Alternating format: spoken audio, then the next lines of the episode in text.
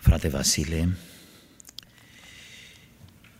iubite familii indoliate, frați și surori, permiteți-mi să aduc condoleanțe în mod personal din partea familiei, din partea Bisericii Elim. Suntem aici împreună cu o parte din familia imediată și extinsă de la Biserica Elim, familiile Toma, Berende, Crișan.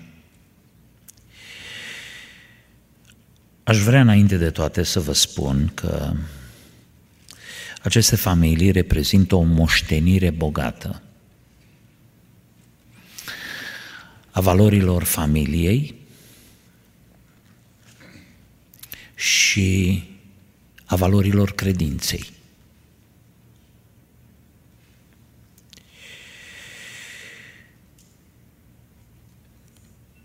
L-am știut destul de bine pe patriarhul familiilor Crișan, tatăl surorii Maria, fratele Todor Crișan,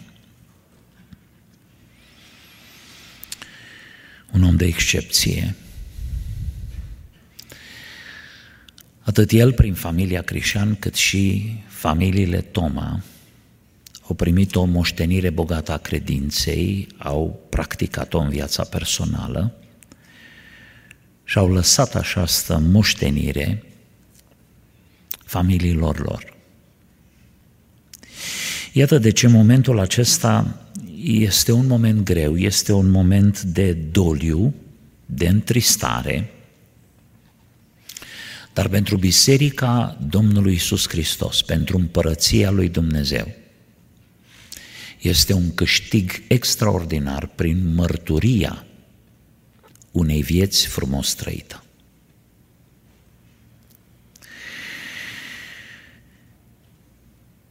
S-au vorbit foarte multe lucruri frumoase despre spiritul de sacrificiu al familiei, al fratelui Vasile, despre modul în care această familie s-a raportat la o perioadă îndelungată de anticipare a unei intervenții din partea lui Dumnezeu.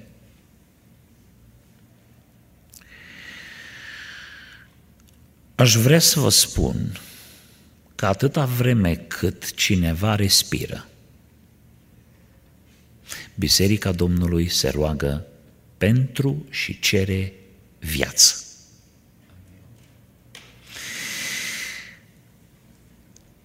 Nu vreau să ne grăbim să acuzăm pe Maria și Marta că n-au crezut că fratele lor va învia. Învierea lui Lazar este un caz real, nu este un caz unic în cuvântul lui Dumnezeu, găsim multe asemenea instanțe în care Dumnezeu a rostit viață prin înviere. Și sunt convins că de-a lungul istoriei creștinismului au fost cazuri de învieri de morți. Dar în marea majoritate a cazurilor, Maria și Marta au dreptate. Doamne, până se mai putea face ceva, dacă erai aici, fratele nostru n-ar fi murit. Dacă ai fi fost aici să-l vindești, dacă ai fi fost aici să rostești viața în dreptul lui. Nu cred că au vorbit într-un sens de reproș și credeți-mă, pe oamenii întristați trebuie să înțelegem mai mult decât pe toți ceilalți. Vă aduc aminte că o femeie grozav de amărâtă, Sunamita, a venit la profet.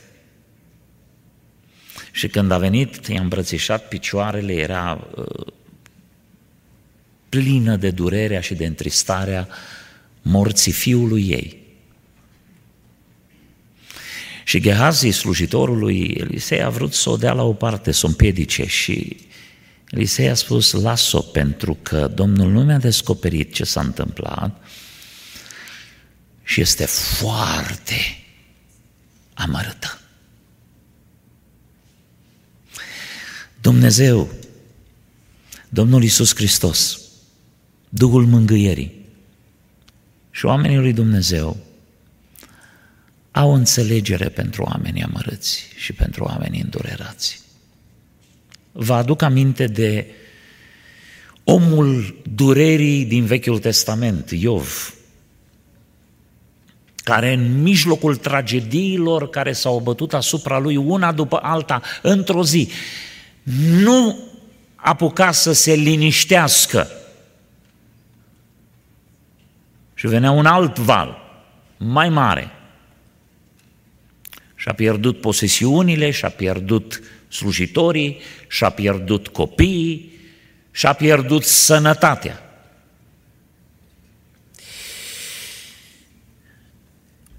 În durerea lui, omul acesta s-a plâns, s-a văitat, a blestemat ziua nașterii. N-a mai vrut să o serbeze niciodată, să fie cufundată în întuneric, să nu mai existe.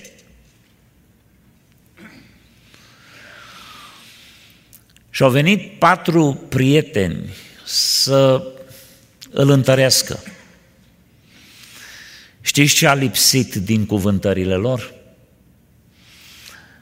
Înțelegere, compasiune și bunătate.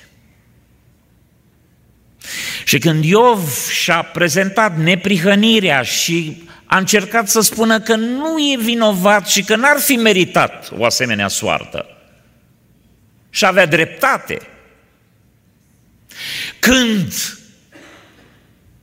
a început să pună întrebări, oamenii aceștia, fără să cunoască realitatea și fără să înțeleagă suferința și durerea din viața lui, au început să-l judece. Și la sfârșitul cărții lui Iov, abia au scăpat și asta numai datorită faptului că robul lui Dumnezeu Iov s-a rugat pentru ei.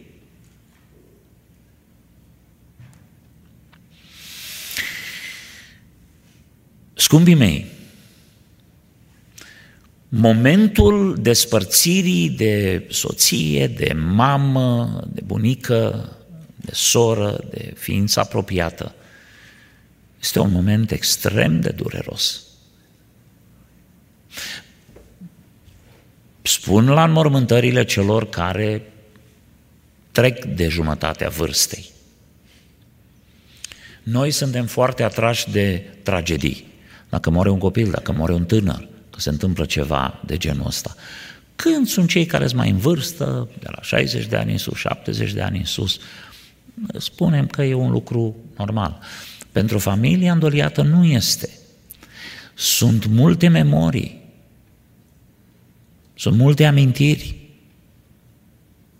Este o avalanșă de simțăminte acumulate de-a lungul vieții care apasă, care produc răni adânci, care dor. Și în seara aceasta, înțelegând durerea celor îndoliați, Pentru că toți suntem oameni și pentru că toți ne lovim de aceste experiențe dureroase ale vieții. Aș vrea să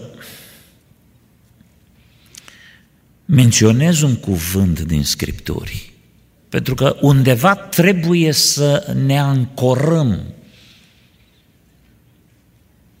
De ceva trebuie să ne agățăm în valurile acestea ale vieții. Avem nevoie de ceva stabil, avem nevoie de ceva de care să ne legăm, pentru ca să nu ne nece valul. Deci și Iov, în valuri mult mai mari decât cele pe care vreunul din noi le-am experimentat vreodată, s-a agățat de Dumnezeu și a spus, Domnul a dat, Domnul a luat, fie numele Domnului binecuvântat. Și ascultați, pentru acest cuvânt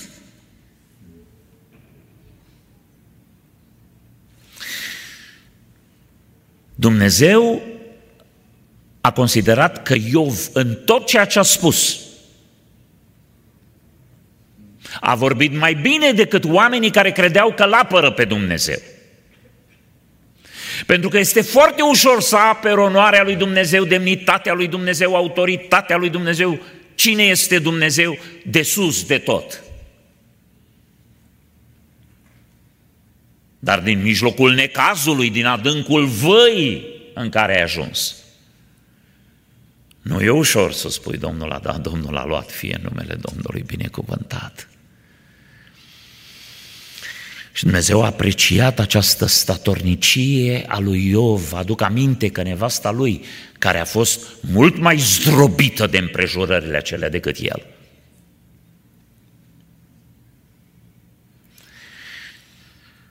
Și cred din toată inima că Dumnezeu, chiar și pentru această mamă distrusă, a avut compasiune, milă și înțelegere, că putea să o trăznească. Atunci când i-a spus, tu rămâi neclintit în neprihănirea ta, blastă-mă pe Dumnezeu și mori. Dragii mei, în Eclesiastul, în capitolul 3, în versetul 11, este un cuvânt care reprezintă centrul de greutate al existenței noastre, a ceea ce credem, a întregii cărți Eclesiastul, care este o carte care ne vorbește despre agonia înțeleptului în descoperirea marilor adevăruri ale vieții, adevăruri existențiale. Și ascultați care este concluzia Eclesiastului. Orice lucru el îl face frumos la vremea lui. A pus în inima lor chiar și gândul veșniciei, măcar că omul nu poate cuprinde de la început până la sfârșit lucrarea pe care a făcut-o Dumnezeu. Când vorbim despre acest concept al veșniciei, al eternității, ne gândim la Dumnezeu, ne conduce spre Dumnezeu. Nu există ca cineva să se gândească la eternitate fără să nu ajungă prin simplificare, mai repede sau mai greu, la Dumnezeu. Oamenii vorbesc foarte mult despre uh, începuturi, despre geneza existenței noastre, a omenirii, a Universului. Și ajung la tot felul de concluzii foarte năstrușnice, pentru că trebuie să explice cumva cum de suntem aici, ce căutăm aici, care e rostul existenței noastre, de unde venim, încotro ne ducem. Și uh, încearcă cumva să găsească orice explicații posibile ocolindu-L pe Dumnezeu. Și se fac de râs.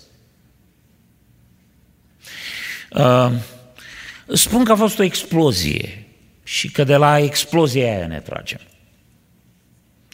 Uh, spun că au venit de undeva din alte galaxii niște civilizații mai avansate – Asta nu rezolvă problema, asta doar mută problema. Este ca și când ai da cu piciorul într-o piatră și o muți puțin mai încolo, dar nu i-ai dat de capăt. Dar pe aia cine i-a făcut? Și dacă spui că alții mai avansați, n-ai cum să nu rostogolești gemul acesta fără să ajungi undeva la concluzia că este cineva în spatele a tot ceea ce este. N-ai cum. E o insultă a celei mai elementare inteligențe umane. Să încerci să explici universul, omenirea, viața, materia, spiritul, estetica, frumosul, durerea, suferința, fără să ajungi la concluzia concluziilor. Dumnezeu. Gândul veșniciei îl obligă pe om să ajungă la Dumnezeu. Apostolul Pavel în Areopag, în cetatea științei, a înțelepciunii, spunea, Dumnezeu a așezat niște hotare în creație, în experiența vieții, în viață, în mișcare, în toate lucrurile pe care le-a făcut, pentru ca oamenii, inclusiv bâșbăind pe întuneric, să dea de Dumnezeu. Un Dumnezeu pe care îl poți găsi în întuneric, cu ochii închiși, doar să întinzi mâna în stânga și în dreapta și să-L cauți cu sinceritate. Dai de Dumnezeu măcar bâșbâind.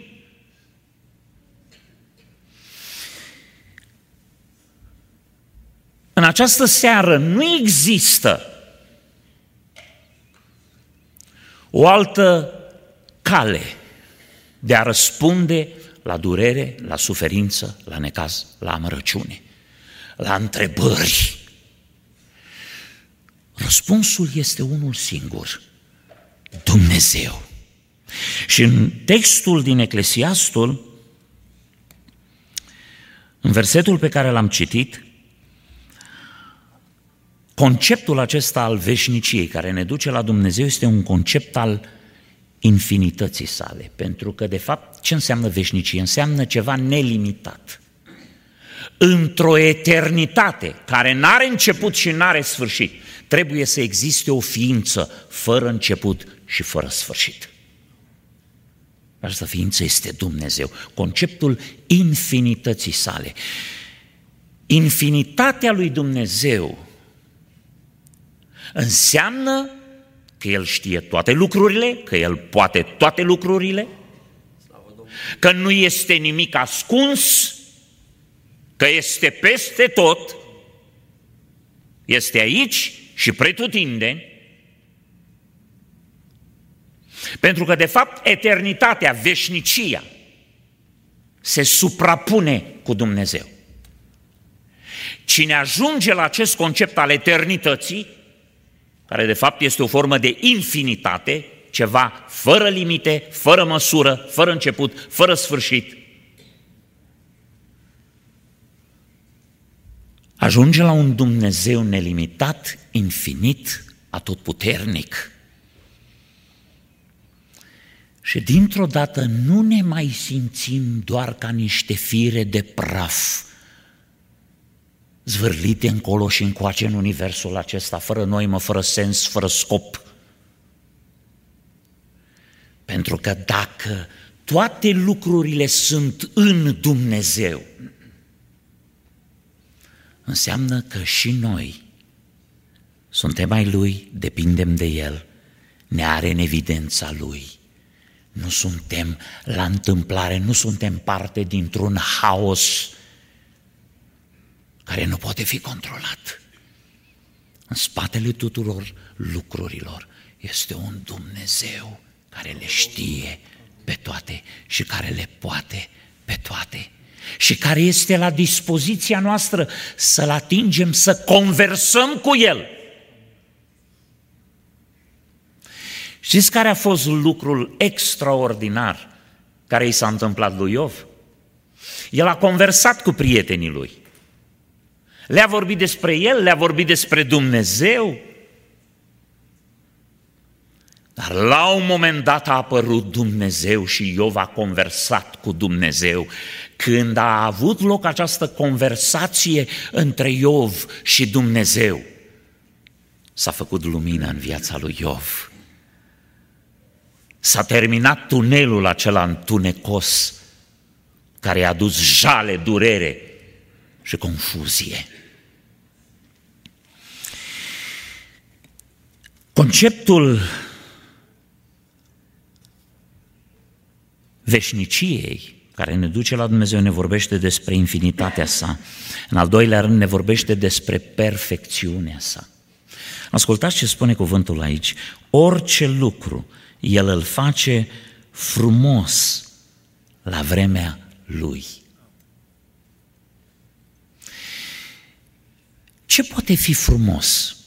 Îți spun că moartea este un dușman.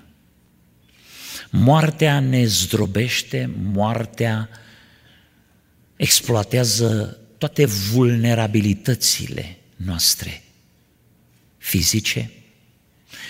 Moartea ne zdrobește demnitatea. Cuvântul lui Dumnezeu spune că trupul acesta este semănat în ocară, în slăbiciune, în neputință.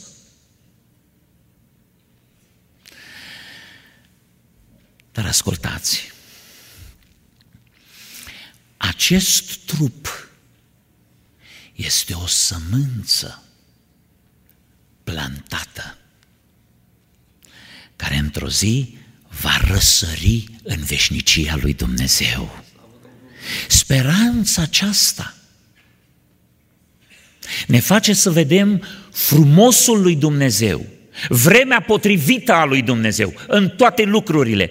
Ascultați, când a plecat mama la Domnul, am fost foarte întristați. Pentru că am fi vrut să mai trăiască. Am crezut că mai putea trăi. Uh, am făcut tot ce a depins de noi. Și noi am fi vrut să o mai avem o lună, două, cinci. Mama a fost un caracter foarte puternic. Um, s-a rugat pentru noi, um, a postit pentru noi, ne-a sunat, a fost uh, uh, conexia aceea care a ținut toată familia strâns legată.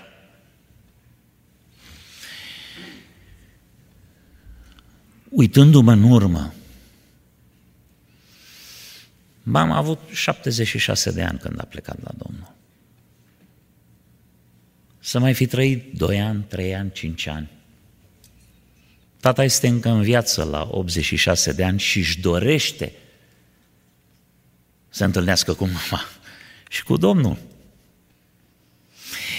Acum, pe moment, un an, doi, trei, ar valora mult, dar Dumnezeu judecă lucrurile de la o distanță care prinde în compasul ei tot universul, toată infinitatea.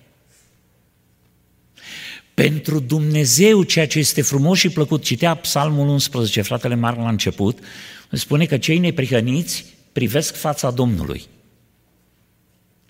În pericolele cu care s-a confruntat David, fiind urmărit, atacat, a ajuns la concluzia că Dumnezeu este drept și credincios și că de fapt ceea ce contează până la urmă nu este să te ascunzi și să fugi la nesfârșit, ci într-o zi să privești fața Domnului. Noi mergem nu prin vedere, ci prin credință. Prin credință avem certitudinea că sora Maria privește fața Domnului. Și dacă ăsta este adevărul superior tuturor celorlalte realități pe care le experimentăm noi, atunci înseamnă că Dumnezeu a făcut un lucru plăcut la vremea Lui. Ne va lua un pic de timp să înțelegem și să acceptăm acest adevăr, mai ales pentru fratele Vasile și pentru copii. Vă povesteam de plecarea mamei, câteva luni de zile ne sunam unii pe alții, copiii între noi, cu tata. Și ne-a fost foarte greu să depășim momentul. Dar pe urmă l-am depășit. Și am ajuns la concluzia că Dumnezeu a făcut un lucru bun la vremea Lui. Dumnezeu nu greșește. Aveți încredere în perfecțiunea lui Dumnezeu. În faptul că Dumnezeu nu, în Dumnezeu nu există eroare. În ceea ce face Dumnezeu nu există greșeală.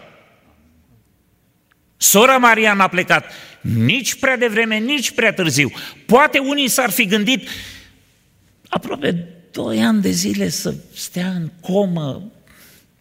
Nu era mai bine să plece mai repede, să nu, poate s-au gândit că se chinuie sau poate s-au gândit că e o stare de viață care nu are nicio noimă.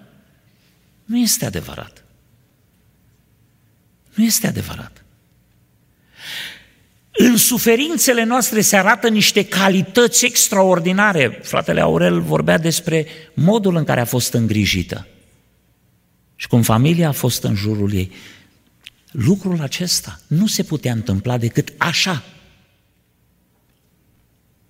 Dumnezeu a întocmit un plan pentru ca să aibă o mărturie prin familia aceasta, prin sora aceasta. Și n-a greșit cu nimic. Orice lucru, El îl face frumos la vremea Lui. Este vorba de infinitatea sa, este vorba de perfecțiunea sa și în al treilea rând conceptul autorității sale. Pentru că dacă este infinit și dacă e perfect, dacă este creatorul nostru, are drept de autoritate asupra vieților noastre. Dumnezeu nu este un hoț care intră în viețile noastre, care răpește, care fură, care ia, fără să aibă dreptul să o facă. Hoțul nu are dreptul. De asta diavolul este un tâlhar.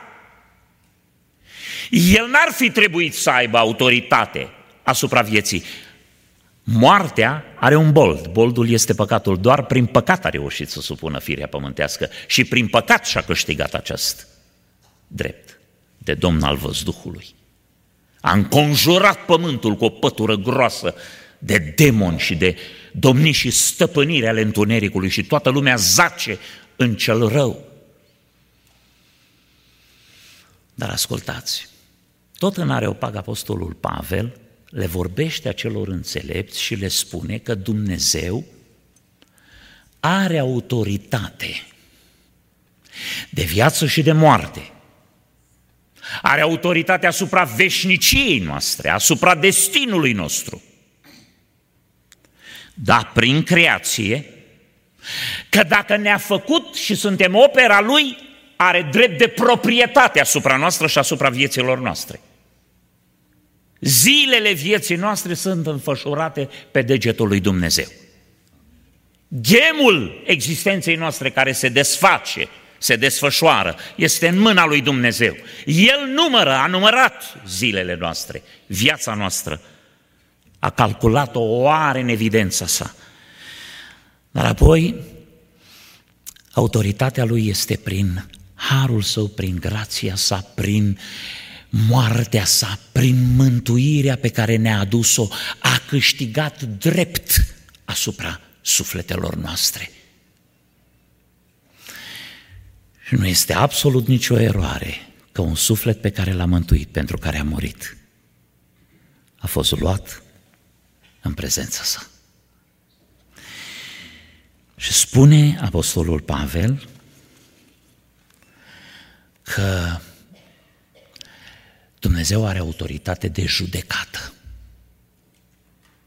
Deci a hotărât o zi în care va judeca lumea. Prin cel pe care l-a rânduit pentru aceasta despre care a dat o dovadă incontestabilă prin faptul că l-a înviat din morți. Dragii mei, în judecata lui Dumnezeu, oamenii care nu-L primesc ca mântuitor au un destin sumbru. Dar pentru cei care l-au primit ca mântuitor, judecata lui Dumnezeu a rostit înviere și viață. Și nu înviere și viață ca pentru Lazar care a murit încă o dată, ci înviere și viață după învierea lui Hristos. Hristosul înviat nu mai moare. Ascultați, Înțeleptul, eclesiastul, în concluzie, spune așa, Vorbim despre faptul că Dumnezeu a așezat gândul veșniciei ca omul să aibă acces la Dumnezeu, să înțeleagă conceptul infinității sale, perfecțiunii sale, autorității sale, că orice lucru îl face frumos la vremea lui. În final spune, măcar că omul nu poate cuprinde de la început până la sfârșit lucrarea pe care a făcut-o Dumnezeu. N-are cum. Nu are cum. Dar prin cuvântul lui Dumnezeu înțelegem suficient încât să credem că Dumnezeu iubește familia Toma, îl iubește pe fratele Vasile, îi iubește pe copii, îi iubește pe nepoți, iubește familia extinsă, a iubit-o pe sora Maria și a luat-o în glorie. Spuneți-mi, vă rog frumos, chiar e necesar să știm mai mult decât atât? Chiar e necesar să știm de ce a murit acum și nu mai târziu sau mai devreme? Haideți să avem încredere în acest Dumnezeu care, dincolo de atributele sale veșnice, este Tatăl și Mântuitorul nostru. Domnul să vă mângâie și să vă întărească. Amin.